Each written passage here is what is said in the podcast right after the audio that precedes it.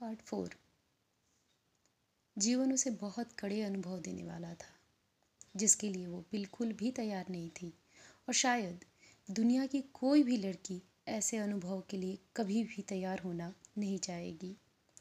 उसे बहुत अच्छे से याद है वो दिन, आठ नवंबर 2006 जब वो अपने बड़े भाई के साथ बैंगलोर आई थी। उसकी खुशी का ठिकाना नहीं था। पहली बार जीवन में पहली बार वो इतने बड़े शहर में आई थी। उसे सब कुछ अच्छा लग रहा था। रोड, दुकान, वहाँ के छोटे, बड़े घर जैसे भी थे, उसे सब कुछ अच्छा लग रहा था। अच्छा लगने का एक और भी कारण था कि उसके बड़े भाई और उसकी बड़ी बहन दोनों भी बेंगलोर में ही पढ़ाई कर रहे थे और बाहर रहने की वजह से दोनों मम्मी पापा जैसे हो गए थे उसके लिए, जो उसका ध्यान रखते थे। बच्चे की तरह। और उन्हें हमेशा ये लगता था कि कोई उनकी छोटी बहन को हर्ट ना कर दे। सब कुछ अच्छा चल रहा था। और सोनिया भी यही सोच रही थी कि अपना बीएड करके जल्दी से कोई जॉब करने लगे। देखते देखते सात महीने गुजर गए। बीएड के फ़र्स्ट सेमेस्टर में सोनिया को बहुत अच्छे अंक मिले। और इस बार सच में उसके मम्मी पापा भी उसके लिए बहुत खुश थे। मम्मी ने उसे बहुत आशीर्वाद भी दिया था फ़ोन पर।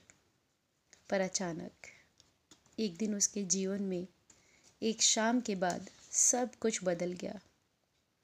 उसे पहली बार प्यार का एहसास हुआ, जो उसे आज तक नहीं हुआ था। उसने प्यार फीलिंग्स इमोशंस इसके बारे में सुना था। लेकिन पहली बार वो महसूस कर पा रही थी। जीवन में पहली बार उसका दिल किसी के लिए धड़का था, शायद बहुत ज़ोर से। हुआ कुछ ऐसा था कि वो अपनी रूममेट के साथ घर का कुछ सामान लेने के लिए बाहर निकली थी। रिचा दी। रिचा नाम था उनका, जो कि दीदी के साथ ही जो कि सोनिया की दीदी के साथ ही वहाँ MCA कर रही थी। घर से बस थोड़ी ही दूरी पे पहुँचे ही थे कि रिचा दी को उनके सीनियर रोहित मिले और रिचा दी ने सोनिया का परिचय रोहित से करवाया। पता नहीं, पर उस दिन कुछ हुआ था।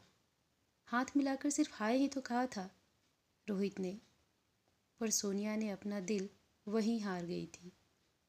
कुछ तो था जो उसे भी समझ नहीं आ रहा था।